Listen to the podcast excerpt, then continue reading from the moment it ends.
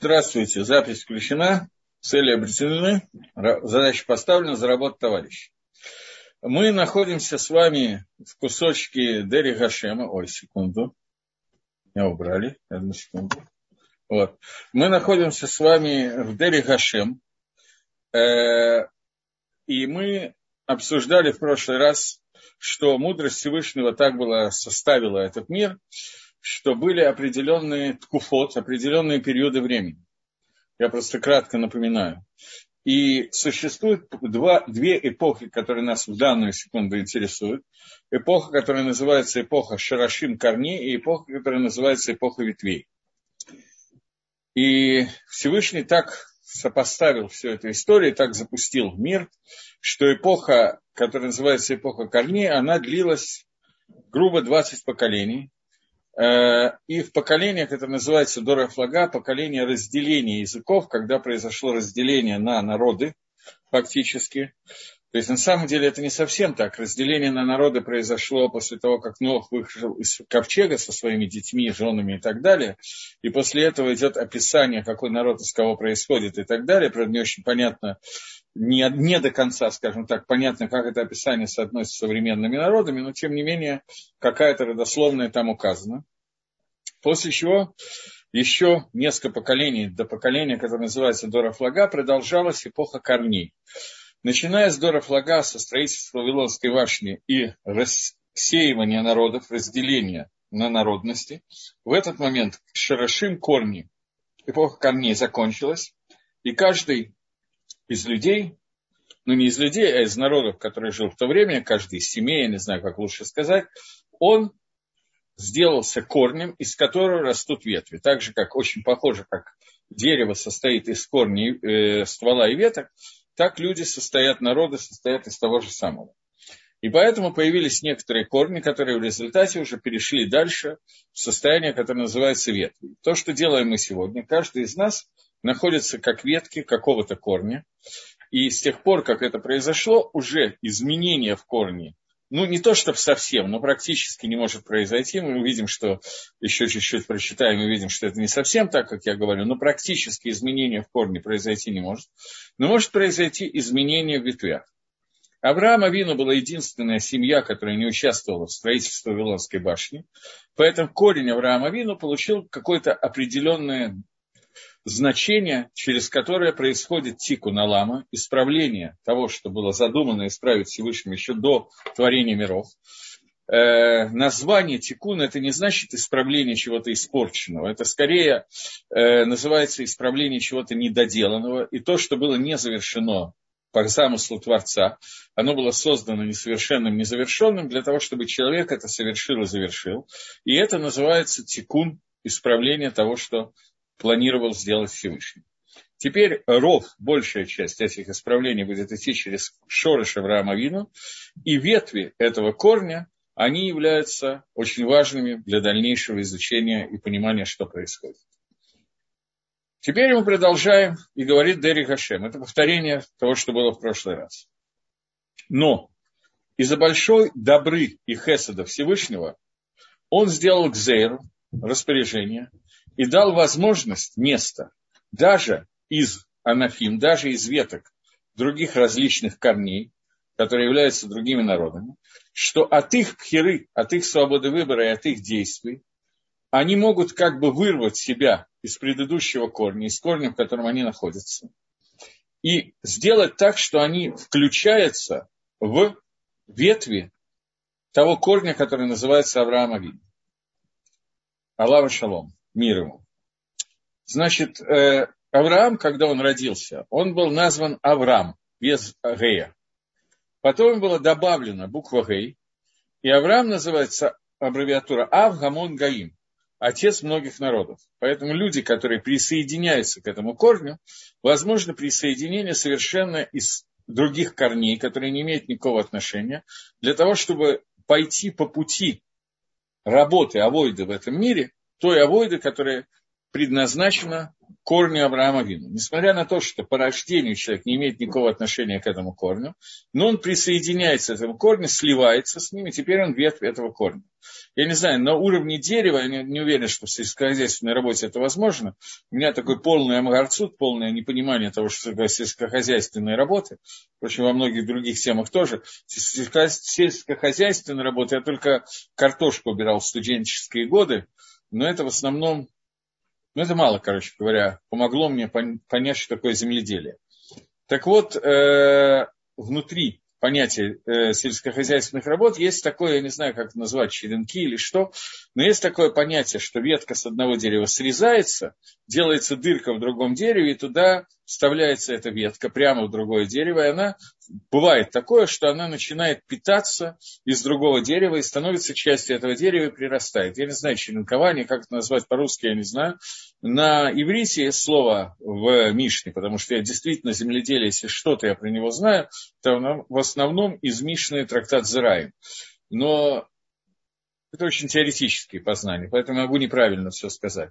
Но если я говорю правильно, то этот процесс на Лашона Кодыш называется аркава.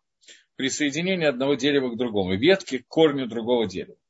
Так вот, Акодыш Брагу дал возможность ветвям различных деревьев, тех корней, которые оказались где-то в стране, приблизиться, даже не приблизиться, а полностью соединиться и стать частью корня Авраама Вина. Поэтому Авраам расшифровывается как Ав, Гамон, Гаим, отец многих народов. Если они захотят это сделать. И это то, что сделал Всевышний Баракшму Авраам Авину, когда он его назвал Ав Лагерим. Он назвал его отцом для всех Герим. И сказал, вы не браху ба, быха, коль мишпахода Адама. Тобой будут благословляться все племена, все семьи земли. Но если этого иштадлута, этих усилий не произойдет, то они останутся внутри своих деревьев, корни которых у них были Бедерих Тева по природе с самого начала.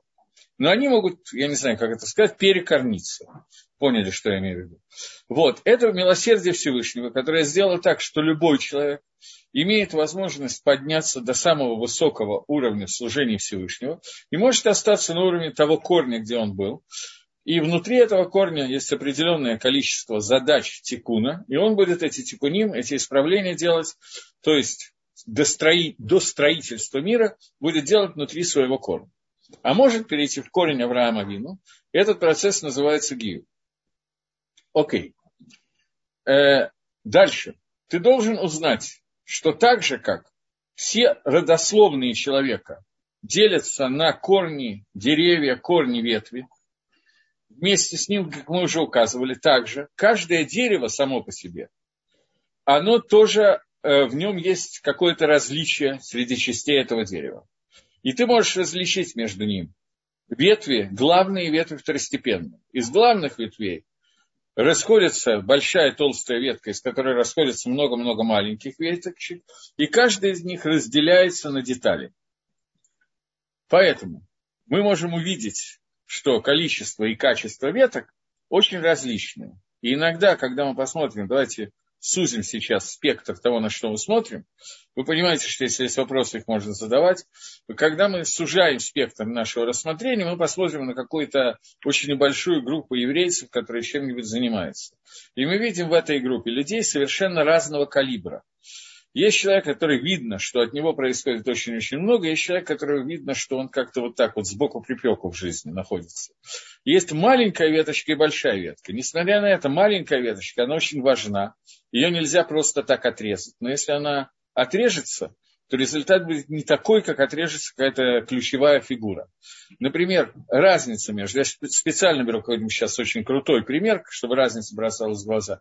Есть разница между веткой, которая называется Маширабейну, через которую дана Тора народа Израиля, и веточкой, которая называется Хаим Рабинович, если такой человек наверняка где-нибудь существует, в основном в анекдоте, то разница между ними огромна. И это разница между двумя ветками внутри одного корня. Теперь продолжим и будем обсуждать это более подробно. Однако, ветви того дерева, которое называется Авраам Авину, они кулалим, они такое общее понятие. они достигают количества этих вет, ветвей, ветветочек, маленьких веточек, больших, средних и так далее, их есть 600 тысяч. 600 тысяч по числу евреев, которые вы, э, вышли из Египта. И вот количество этих ветвей, которые существуют, это 600 тысяч, не больше, не меньше. Что они те, которые души евреев, которые вышли из Египта. И с ними происходит, из них происходит, сделано, сотворена, создана народ, который называется Израиль. И ими происходит разделение всей земли, Эрис Исроль. То есть Эрис Исроль должна быть разделена между этими душами, 600 тысяч душ евреев, которые вышли из Египта. Спасибо за спасибо. Так вот, все, что идут после них, которые приходят после э, душ, которые вышли из Египта, они уже являются какими-то производными и деталями этих общих ветвей. То есть дерево, которое является Исроилем, это большое дерево, в котором есть 6 тысяч, 600 тысяч, извините, таких больших ветвей, и из них выходит неимоверное количество маленьких веточек. И вот для этих 600 тысяч, которые вышли из Египта, им дана Тора. И тогда они называются, что это стоит дерево со всеми своими вытекающими из дерева последствиями. Это то, что происходит. Теперь, момент. Вы знаете, наверняка все, так я думаю, есть какие-то вещи в Торе, которые очень глубокие вещи, которые почему-то все знают. А есть такие вещи, которые значительно менее глубокие, которые, по идее, поверхностные вещи, которые легко понять, их должны знать все, но в них возникает много-много вопросов. Но, тем не менее, я почти уверен, что здесь нет человека, который меня слушает, который бы не знал такой Гемору, трактате Бейца и Шаббат, что у нас существует Нишама и Тира, дополнительная душа, которая дается еврею в Шаббат, для соблюдения шаббата ему дается нешома и тира. Входит дополнительная душа, которая уходит после шаббата и приходит опять к следующему шаббату. В Йомтов есть вопрос, существует она в э, праздник или нет, но в шаббат все знают, что есть дополнительная душа. Думаю, что все это слышали. Я не могу переспросить, но так я предполагаю. Теперь, э, есть такой комментарий. Шло Акадош, книга Штейлушка Добрит, написанная в качестве комментария на Тору и на Талмуд, но она как бы написана отдельной книгой, где он пишет, что «Мацати давар нефла» я нашел какую-то совершенно чудесную вещь, нашел в книге, которая называется «Магеллат Старим». Это какая-то очень... Магеллат Старим, дословный перевод, это свиток тайн. Это какая-то очень-очень древняя книга по Кабале, ну как древняя, времен решением, первых комментаторов Талмуда, я не знаю, 13 век, такого плана. Книга по Кабале, где Магеллат Старим пишет вещь, которую Шло называет «давар нефла», чудесную вещь. Шло пишет, что если мы посчитаем все шабаты, которые были, будут и были внутри этого мира, число шабатов, то мы получим 600 тысяч шабатов, в каждой из которых дается общая, каждый шаббат одна нишама и тира, дополнительная душа, которая разбивается на количество евреев, которые существуют в это время, и каждый еврей получает кусочек этой дополнительной души. Таким образом, говорит Магеллас Старим, что число евреев, вышедших из Египта, 600 тысяч, и за все время существования мира будет 600 тысяч дополнительных душ, которые объединятся с 600 тысячами душ евреев, которые являются главными ветвями вышедших из Египта, они соединятся вместе, и это совместное соединение вот всех этих душ сделает объединение дополнительной души и стандартной души, которая есть в человеке, и каждый из душ получит свою дополнительную душу, и они объединятся, и все это, для этого нужно столько же шаббатов, сколько э, содержится в ней. Шло сам тут же задает вопрос, что количество не совпадает примерно в два раза. Потому что за 6 тысяч лет, которые вроде как считается, что мир будет существовать, написано во многих книгах, за 6 тысяч лет у нас происходит, грубо говоря, за год 52-54 шаббата, округлим до 50, чтобы легче считать было, 50 умножить на 6 тысяч, если высшая математика не обманывает, то мы можем посчитать на компьютере, то получится 300 тысяч, а не, 60, а не 600 тысяч. То есть не хватает ровно вдвое.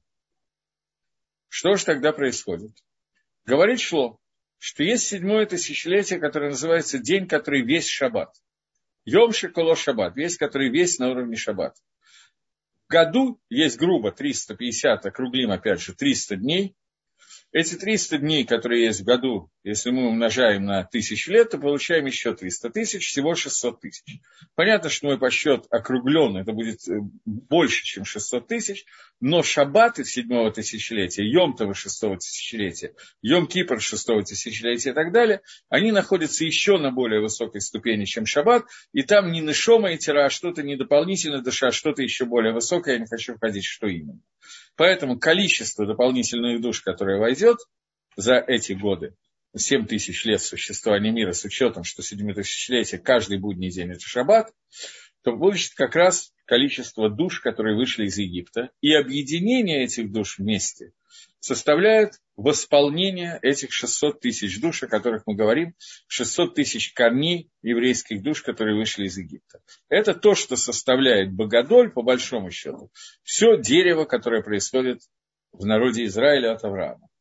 Маленькие веточки это дерево, это все уже не те, кто вышли из Египта, а те, кто уже рождаются от этих людей, и так вот Бедерих Клаль они получаются. Спрашивает кто-то, если Авраам корень, а потомки ветви, Маширабейну относился к ветвям, да. Если в седьмом принципе веры из тринадцати принципов веры, круто, Рам, Рамбова, Маширабейну отец пророка, предшествующий ему, значит, и Аврааму, который следует за ним, он является отцом.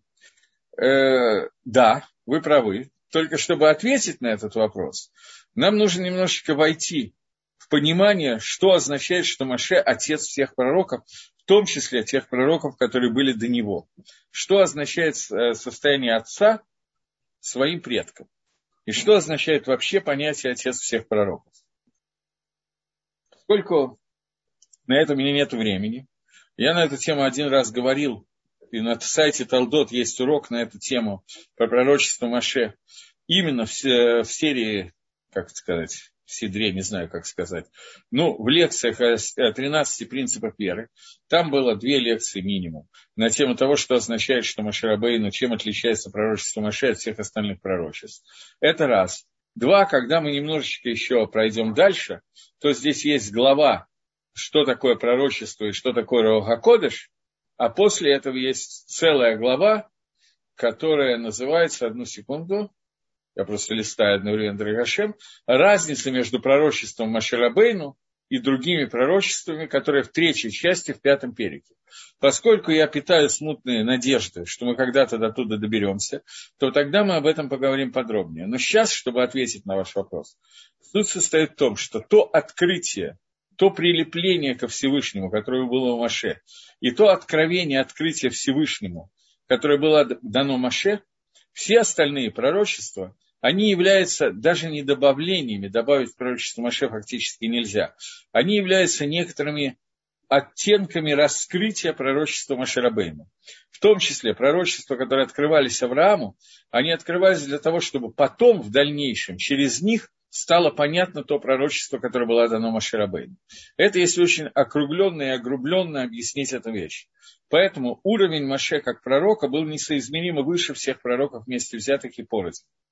Но ветви закончились во время Авраама, во время Вавилонской башни, именно заслуги Авраама, которые называются Анак Анаким, не в виде пророчества великан из великана, а в виде самого человечества, я знаю, он становится заключающим этапом построения корня. Внутри этого корня ветка, которая называется Маширабейну, если ее можно назвать веткой, может быть, называется ствол, я не знаю, как лучше это назвать. Но ветка, которая называется Маширабейну, это ветка, на которой держится и на которой раскрывается вся Тора и все понимание Всевышнего. Без Маширабейну невозможно. И поэтому Маширабейну является здесь икаром, основой основ. Но корень, на котором он вырос, этот корень Авраам. А пророчество Авраама, они открывают некоторые элементы пророчества Маше. Если я более или менее членораздельно объяснил, то вы как-нибудь мне мигните, что, я, что ответ понятен. Если нет, то я буду думать, что добавить. Но, по-моему, мне нечего добавить так вот, как ответ на вопрос. Ешеркох, значит, судя по всему, понятно. Тогда мы двигаемся дальше. Говорит Рамхаль, однако, есть еще один хесед, есть еще одно бесконечное добро, которое сделал Акодыш Баргу, которое сделал Всевышний. Со всеми народами, которые, в принципе, не попали в корень Авраама. Какие виды добра Акодыш Баргу сделал этим народам? Что он подвесил их суд, то есть решение вопроса, есть новый корень, кроме Авраама или нет, корень, который я имею в виду, четко является корнем, связанным с Авраамом, корнем, связанным с воздействием на мир, он подвесил этот вопрос еще до какое-то время. Это время было время до дарования Тора. Вот мы доходим до Маширабей. И он пытался, ну как пытался, ваш Кодыш Барагу не может пытаться, он либо делает или нет. Он проходил, приходил, я не знаю, как это сказать на русском языке, Хашем не ходит, он предложил Тору всем народам, которые могут ее принять. То есть Тора предложена абсолютно всем, без исключения.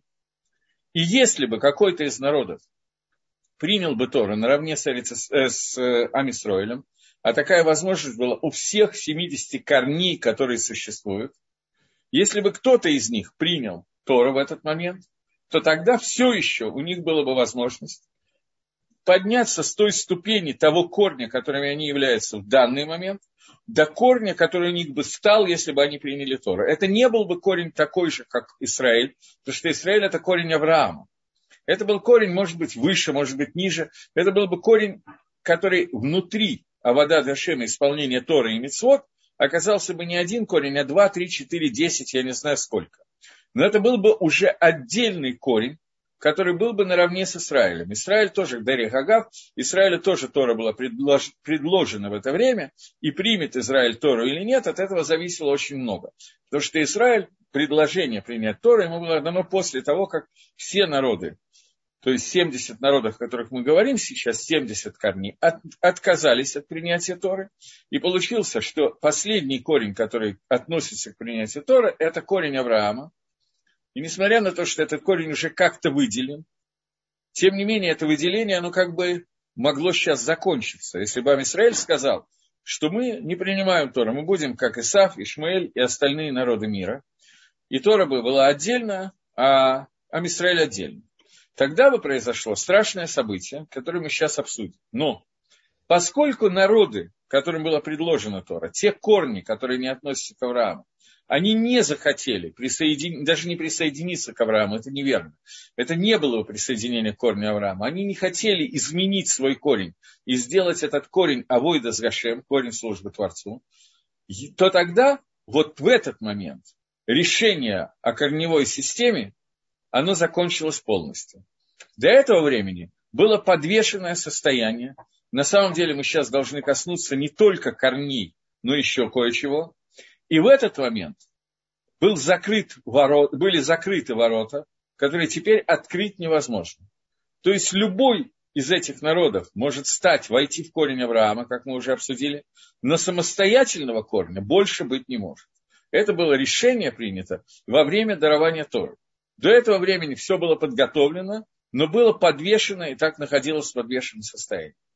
Но теперь каждый человек в своих ветвях, он остался в деталях своих ветвей. И единственная возможность стать частью корня Авраама – это Лид Гаер, принять Гиюр самостоятельно и по собственному выбору войти в дерево, которое называется дерево Авраама. Но нового корня, в котором будет Тора и заповеди, больше возникнуть не может. Это вещь, которая в этот момент Акодыш Барагу закончил эту эпопею. На самом деле, чтобы это как-то немножко расшифровать.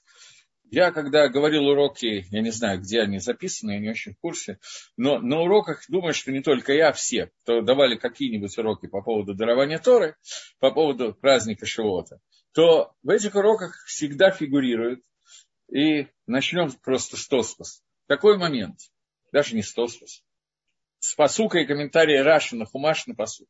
Посук говорит, Ваихула Шамай Ваарс, были совершены небо и земля.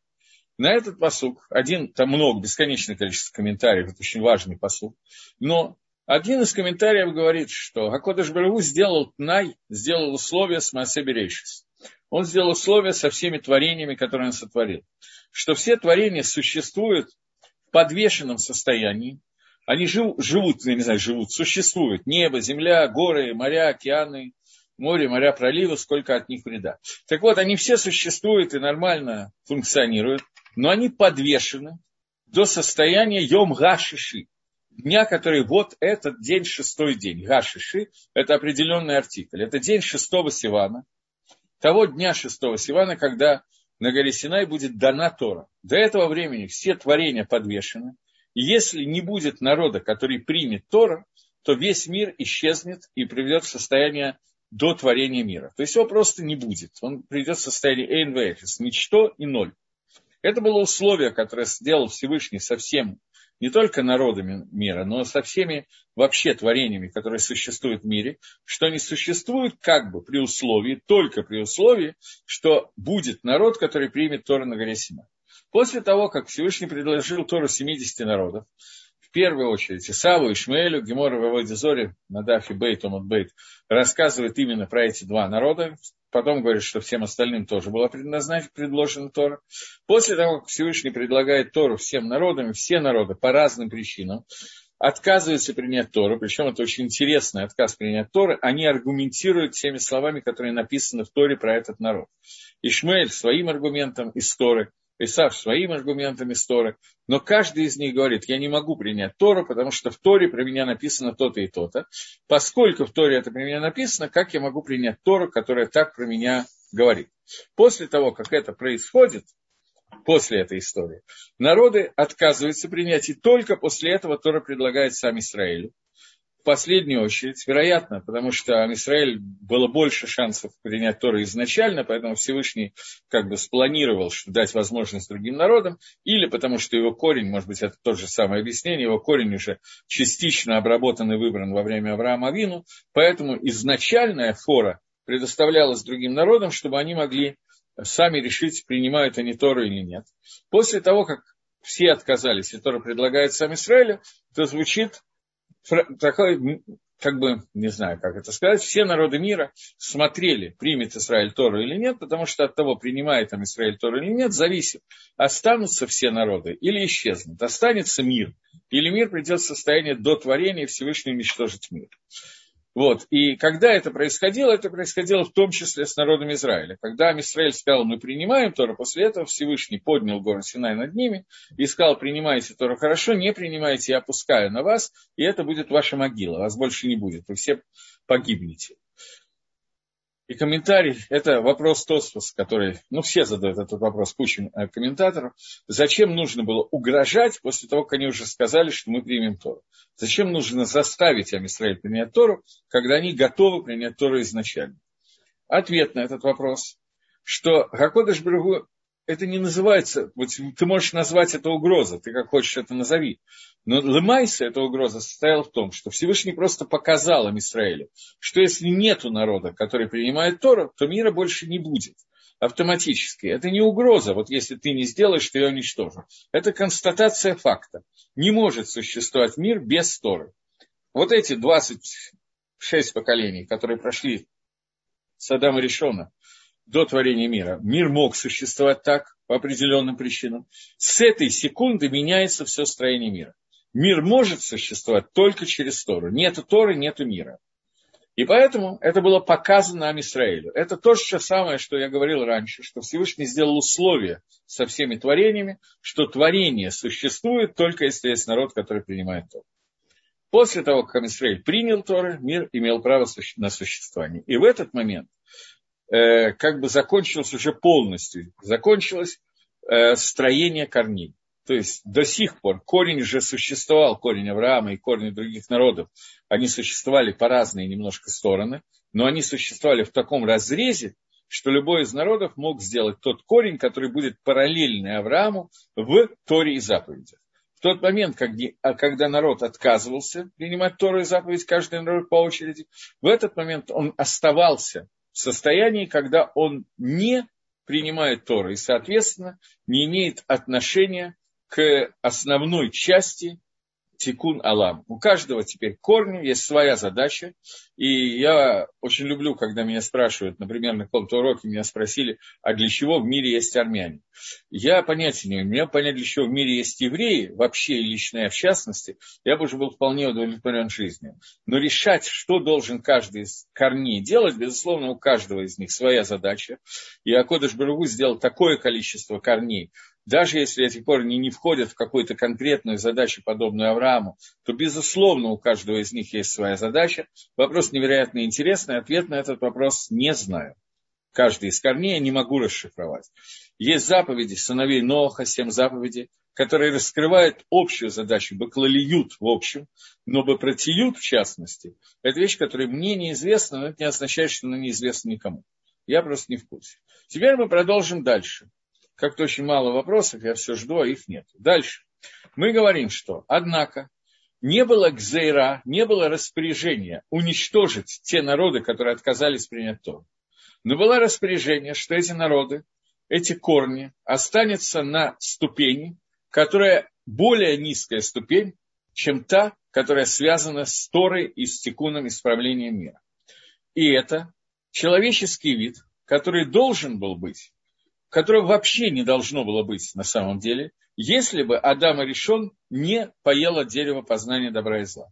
После того, как он поел, и он нет Торы, нет закона, нет наказания. Э, не совсем так. Нет Торы, нет закона, возможно. Наказания нет. Наказания, может быть, и нет, вы правы. И закона нет. Просто нету мира. Нет никакого смысла существования мира без Торы. Какой смысл, что в мире есть обезьяна? Она не воздействует на этот мир, она не может доделать мир. Замысел Всевышнего, чтобы человек доделывал этот мир. Доделать его без Торы невозможно. Поэтому человек, который вне Торы, он вне понятия человек Адам и решен. Человек, как Адам решен до греха.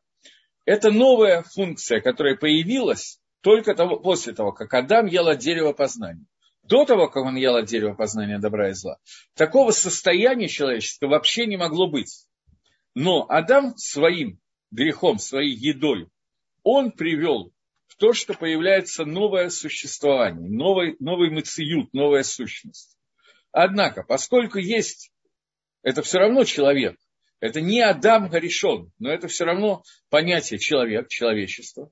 Несмотря на то, что это ниже уровня Адама до того, как он ел от дерева познания, и Адам в какой-то степени специально опускал до этого уровня, то поэтому хочу Хакодыш Барагу, что у них есть то, что следует иметь человеку уровня Торы и уровня Адама до греха. А именно, чтобы у них была, у этих людей, была нишама, душа, подобно души с большой буквы, души Адама до греха, души корня Авраама.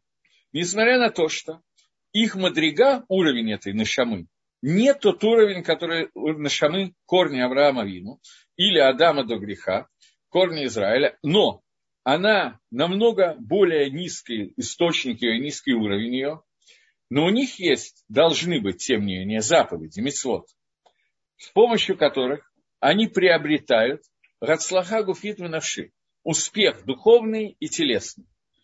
И также в соответствии с то, что нужно для каждой из, из их пхинот, из их элементов, для, из которых состоит вот этот вот э, конкретный человек, и эта душа, о которой мы говорим, она называется, эти мецвод, о которых мы говорим, они называются мецвод сыновей Нох. Мы знаем, что есть семь мецвод сыновей Ноха, которые описаны в Торе. Их получил Нох еще до Дорафлага.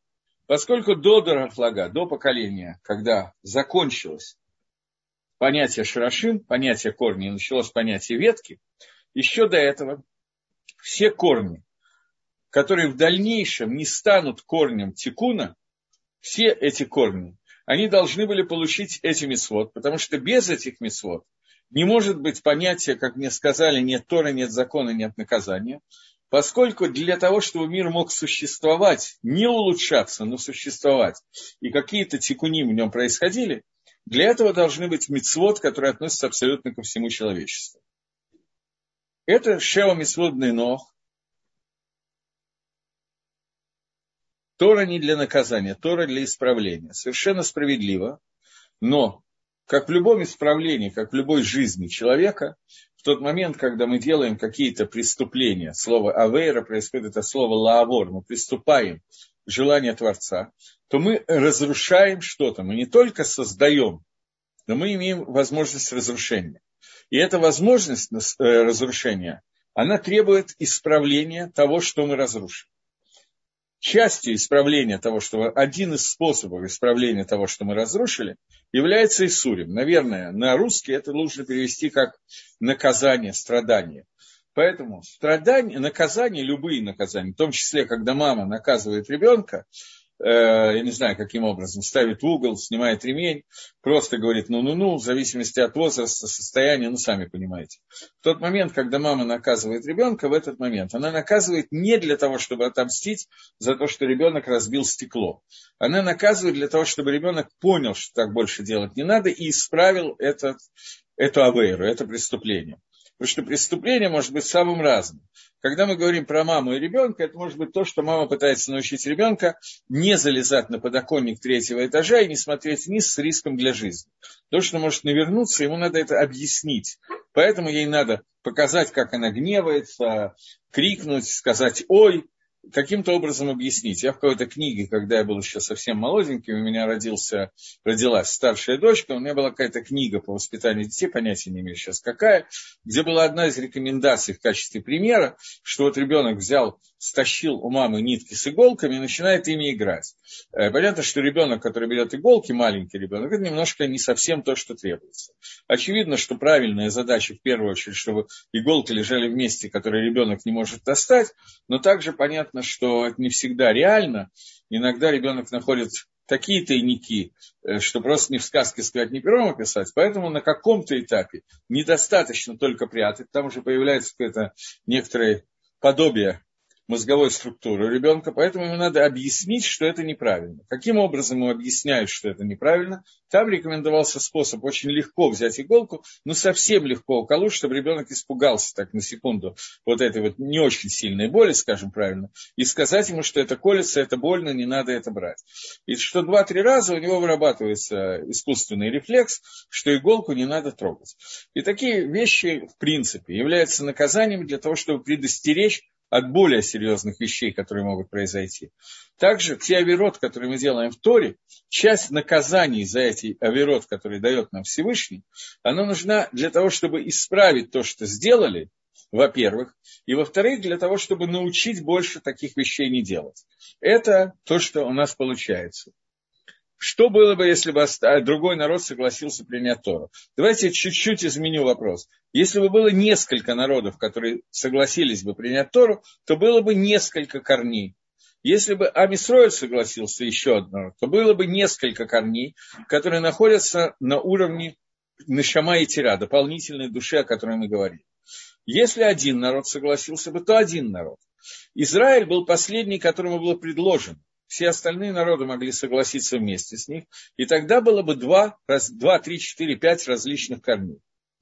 Следующий вопрос. Еврейское мировоздание основано, основа спасения для всего мира. Как Китай, Тибет, ой, э, и так далее. Они могут исправиться. Э, давайте мы подождем немножко, чтобы понять, какое воздействие заповеди Амисраэля производит на другие народы, и что называется словом «исправиться». Это я пока не буду отвечать. Там появляется много вопросов. Одну секундочку. Исправиться мож, могут все, но требуется желание самого человека. Принято. Э, вопрос. Народы мира и Амисраэль. Всевышний спрашивал о Торе. Естественно, что евреи ответили Творцу так, как имели дополнительную душу, которая, я понимаю, отклинулась на вопрос Творца. Э, возможно. Народы мира не имеют дополнительного отвечали на уровне некиш. Про блуд и воровство. Мне непонятно, что должны выучить из этого. И для этого и приводится вопрос Творца. Э, я не понял вопроса. Сейчас я не до конца понял вопрос. Следующий вопрос короткий. От греха Адама до потопа. Какие мецвод были у человека? Была мицва не кушать от живого, Эвер Минахай, не отрезать от живого и кушать. Было митсва, плодитесь и размножайтесь. И, э, возможно, то есть для Авраама уже было митсва Авраама, и в его потомстве было митсва Бритмила. Проясните, пожалуйста, где проходит граница между духовными и физическими понятиями, корни и ветвы, так как ясно, что по-простому ветви корни Авраама – это его потомство. Ветви корня или ствола Маше – это явно в духовном смысле, а не его потомство. Здесь же возникает ассоциация с нижней дополнительной душой, как встреча духовного снизу и сверху. Э, вы абсолютно правы. Э, значит, здесь речь идет, как всегда, когда мы говорим понятие человек, речь, речь идет о слиянии человека, то есть тела и души, и только слияние духовного и материального образует вместе понятие человека. Внутри этого слияния должна быть такая ситуация, что духовное полностью руководит материальным. Материальное является только кли, инструментом для того, чтобы выполнять то, что требует душа. Когда мы говорим о корнях, которые произошли от Авраама Авину, вы совершенно правы. Речь идет в первую очередь о физических телах, которые произошли от Авраама путем заповеди «плодитесь размножайтесь». Но уже внутри этих корней, о которых мы говорим, ветви Авраама, они получили не только генетический запас хромосом, который дал Авраам Авину, но они получили также духовность Авраама, который открыл Всевышнего, отказался служить Авойде Зоре, стал против всего мира, который хотел служить Авойде Зоре. Он был с одной стороны реки, а весь мир с другой стороны, не реки, а стороны мира. И таким образом выделение людей, которые, человека одного в тот момент, человека, который является, становится корнем службы Гашему, это отделение произошло в это время. Маше не является корнем, он является отцом пророчества в, таком, в том плане, что через его пророчество становятся понятны все пророчества, которые были, из его, без его пророчества. Все остальные пророчества – это какая-то деталь, которая не связана с общим, э, с общим корнем проблемы. Но Маше не является корнем души. Что-то очень много вопросов, одну секунду. Что? А может быть не от чего, а от я что-то не понял. А может быть, не от чего, а от всего, чего, чего, не понял. Исаф и Ишмаэль, потомки Амрама. Какие у них корни? Это отдельный вопрос, который я не думаю, сейчас надо обсуждать. Исаф и Ишмаэль, они действительно вынесены за скобки они не относятся к другим народам, и они вынесли себя за скобки Авраама, но не до конца. Поскольку у них есть что-то от Авраама Вину, то это два народа, от которых происходят две, происходят две монорелигии, то есть мусульманство и христианство, которые являются, несмотря на весь ужас, который они вносят, и страшные вещи, которые из них вытекают, но несмотря на это, они вносят мир понятие монотеизма, понятие единства Всевышнего. Несмотря на то, что в христианстве это единство становится три единства, много единства, еще чем-то, я не буду входить в детали. В мусульманстве это остается идея единства по-настоящему. Тем не менее, они вынесены как отдельная вещь, и здесь к ним есть отдельное отношение. Но я не буду сейчас входить в это, это слишком долгий, долгая тема. Евреи повели себя, как и народы мира, в соответствии с уровнем душ. Что еще можно понять из того, что Всевышний предлагал всем Тору? Только то, что не сказали народу, что Тора им не предлагал Творец. Э, я не знаю, откуда у вас эти знания, но вы совершенно правы. Для этого, Анна, приводит Гемора, что Тора было предназначено всем, э, предложено всем народам мира, чтобы они могли сказать, что нам ее не предлагали, чтобы у них бы не было отговорок. Есть такая Гемора в трактате Авойдесора. Но учить мы можем из этого очень много, потому что каждый аспект, каждая причина, по которым какой-то народ отказался принять Тору, она связана с корнем его души. И у, каждой, у каждого корня есть своя проблема, свой минус, который нет у другого корня. И эти минусы, так же, как есть плюс, который нет у другого корня, эти минусы и плюсы, они выражают то, для чего этот народ существует. Но, как я уже сказал, мы не можем сейчас бросить изучение Дорей Гашем и пытаться проанализировать смысл существования каждого из народов. У Амисраэля тоже было свое испытание, э, когда ему было предложено принимание Торы. Это испытание не описано в Геморе, но оно тоже существовало. И это испытание было не легче, не труднее, чем другие испытания. Это определенное нежелание народа Израиля ограничить себя в чем-то. Ам Исраилю было сказано, что дополнительная, лишняя к душе им запрещена, поэтому не подходите к горе Синай. И это было очень нелегкое испытание, не зайти на гору Синай и не приблизиться к тому, к чему, к святости, больше, чем это можно делать. Откуда уверены, что последним был, э, был Амисраэль, который предлагали народу, и почему последним? Уверенность это из Геморы, поскольку в Геморе э, приводится этот рассказ, Геморе Авойда Зойра, приводится этот рассказ, почему Амисраэль был именно последним, Вероятнее всего, что потому что Хакодыш Брагу знал, что здесь есть больше шансов для принятия Торы, поэтому он хотел дать возможность типа форы всем остальным, у которых не было заслуг Авраама, в том числе и было, но они как-то иначе работали.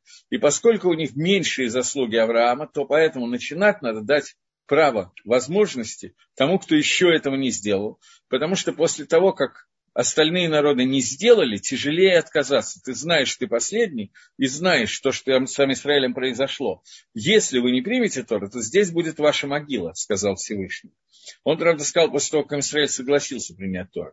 Но если бы другой народ был последним, то у него была та же самая ситуация. Поэтому предложение было для других, пока они еще не знают, кто предложит, кто, кто откажется, кто нет, для того, чтобы у них было больше как бы, мотивации подумать на эту тему. Что подвигает человека из, не из корня Авраама начать изучать Тору? Вопрос, на который нет однозначного ответа, потому что я не могу даже дать ответ полный. Что вдруг толкает человека из нормальной, нерелигиозной жизни, вдруг оставить нормальную жизнь и войти в Тору и сделать шву и начать соблюдать мисвод, это тоже какая-то фантастика. Но здесь обычно говорят, что это какие-то заслуги отцов, хотя тоже этого никто точно не знает, потому что мы иногда видим двух братьев-близнецов, один делает шуву, другой не делает шуву, один начинает изучать Торы, другой наоборот. Это а, тайны Всевышнего, которые очень трудно понять. Могут быть самые разные ситуации. Есть мнение, что те люди, которые делают в наше время гиюр, не из корня Авраама Вину, вдруг им что-то зачесалось в одном месте, они пошли изучать Тору, делать гюр и так далее, что это связано с тем, что их души были внутри еврейских душ, когда они стояли на горе Синай, потом по каким-то причинам из-за каких-то оверот были вычеркнуты из этого, и у них оставлена возможность прийти, и Акодыш Барагуд посылает им эти мысли для того, чтобы не осталось чего-то без результата. Есть вторая идея, что это как бы новое творение, которое дается, потому что у каждого человека, как написал Рамхаль, есть своя пхера, есть свой выбор. И человек, э, любой человек, на любой ступени своей души, на любой ступени своего корня, человек – это единственное творение Всевышнего, обладающее свободой выбора. Поэтому человек, он гомосапиенс, он разумный. Он может смотреть на то, что происходит в мире, и начинать понимать, что идея того, что человек произошел от обезьяны и путем естественного отбора и так далее, она может быть очень хорошая, пока ты смотришь в зеркало и кажется, что это действительно так. Но когда ты начинаешь размышлять о том, что происходит в мире, и как молекулы соединились, и мир случайно возник, или еще какие-то вещи у каждого по-разному, то это кажется очень мало правдоподобным. И человек начинает думать о том, что есть какая-то цель, из-за чего земной шарик вертится вокруг Солнца, вертится вокруг своей оси, люди здесь ходят на работу и так далее. И человек начинает задавать себе вопрос.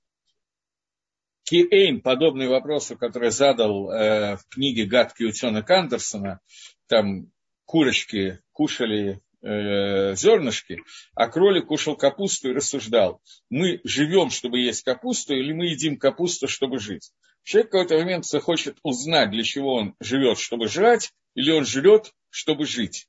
И когда у человека возникает этот вопрос о смысле жизни, еще о чем-то, то он начинает пытаться прикоснуться к чему-то. И через это начинает приходить какая-то вещь, ему кажется абсурдной, какая-то интересная.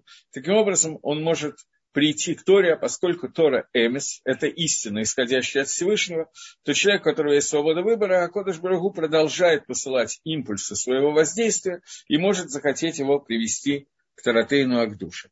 Следующий вопрос. Насколько верно мнение, что идеальный вариант для неевреев – это гиюр? Или все же гиюр – это выявление тех, кто изначально был для этого предназначен? Я непродуманно уже дал два ответа на этот вопрос, поэтому я дальше не буду.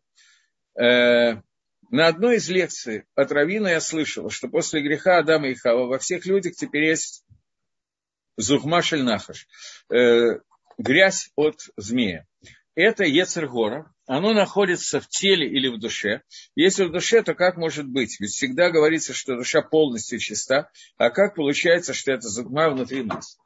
Значит, зухма находится и в теле, и в душе человека. Грязь, которую внес Нахаш в Хаву.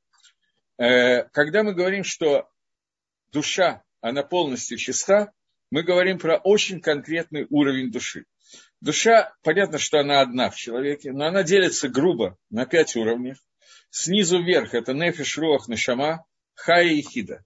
Это, э, все это различные названия понятия души. Первые два уровня, которые существуют, самые низкие из них, это нефиш.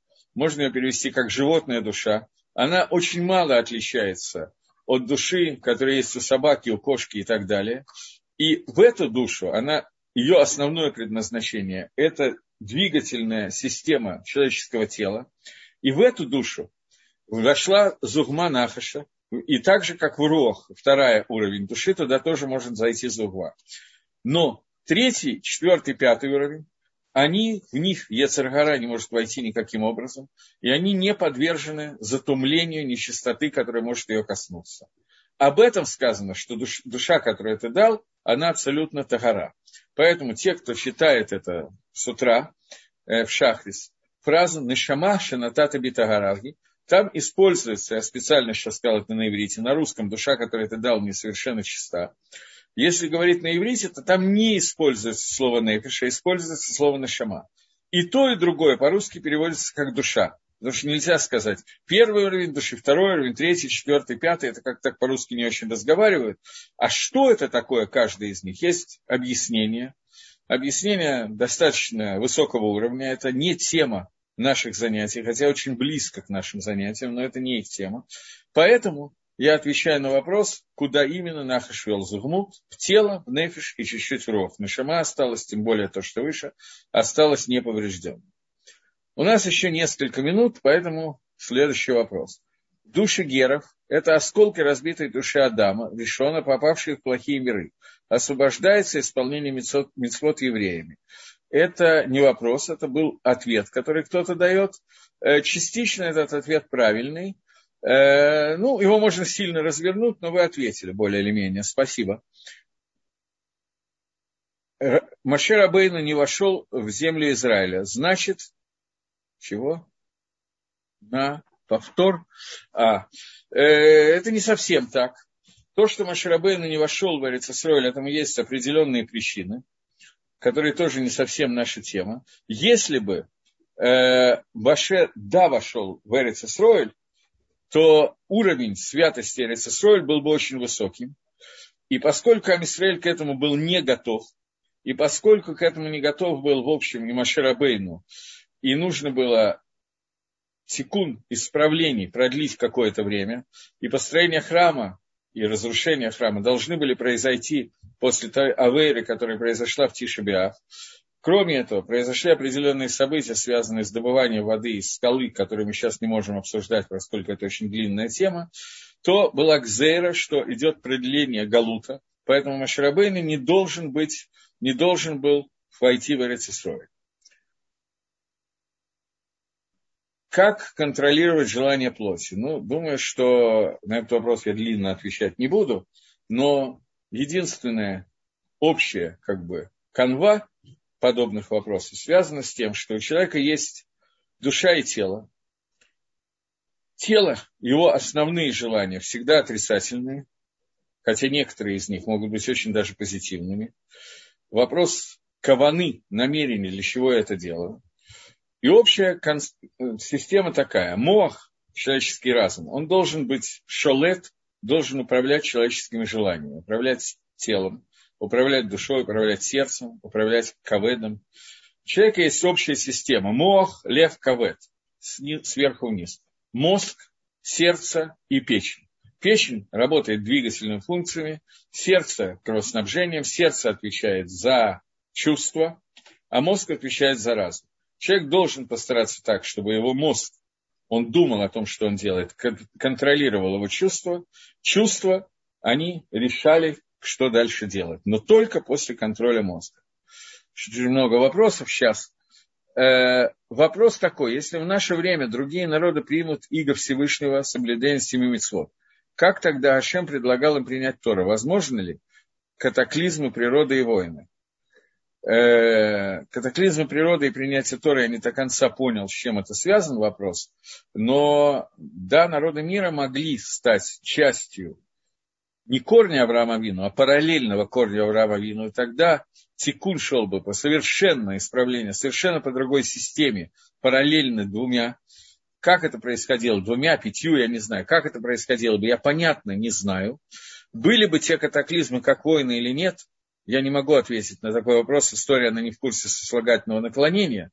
Но очевидно, что поскольку не случилось, что все народы приняли Тору, то поэтому, естественно, осталась возможность войн и так далее. Что бы было, если бы все народы приняли Тору, и все народы стали бы корнями, думаю, что в этот момент, стали бы похожими корнями. Думаю, что мы бы поднялись до состояния Адама до греха с дикой скоростью. Но этого не произошло, поэтому это обсуждать бесполезно. История Талмуда, в которой говорится о месте, где евреи массово собирались для изучения Торы, но ни один не еврей в тех местах не пришел в Гиюр, и это им ставится в вину неевреям. Э, я не знаю, какая именно история сейчас имеется в виду, я не помню. Э, обычно неевреям, в принципе, обычно неевреям не ставится в вину в том, что они не пришли к Гиюр, Эла им кен, а только если были какие-то условия, и у Всевышнего был какой-то замысел, и этот секунд мог произойти. Такая ситуация возможна. Я не помню такого в Геморе, честно говоря. Есть в одном месте, в Пикудей, Пикудей нет, Берешит, есть на Паршат Берешит Зогар в Гейхалот, где немножко Машма, немножко следует то, что вы говорите по комментарию Вильнинского Гаона, но очень так относительно ставится. В принципе, обычно такого не бывает, что ставит нееврею вину в том, что не сделал Гиюра. Такая ситуация еще раз может возникнуть, но это не массовое такое явление. До какой степени можно ограничивать тело, ведь оно создано Всевышним, мы должны о нем заботиться. Очень правильный подход и очень правильный вопрос. Ограничения для тела должны быть ограничены, я ничего не могу сделать. Но главное здесь, это не ограничение, что тело делает, а ограничение, с какой кованой, с, такой, с каким намерением я делаю то или иное действие. Потому что тело должно кушать, должно спать, должно выполнять все функции, которые нужны для человеческого тела.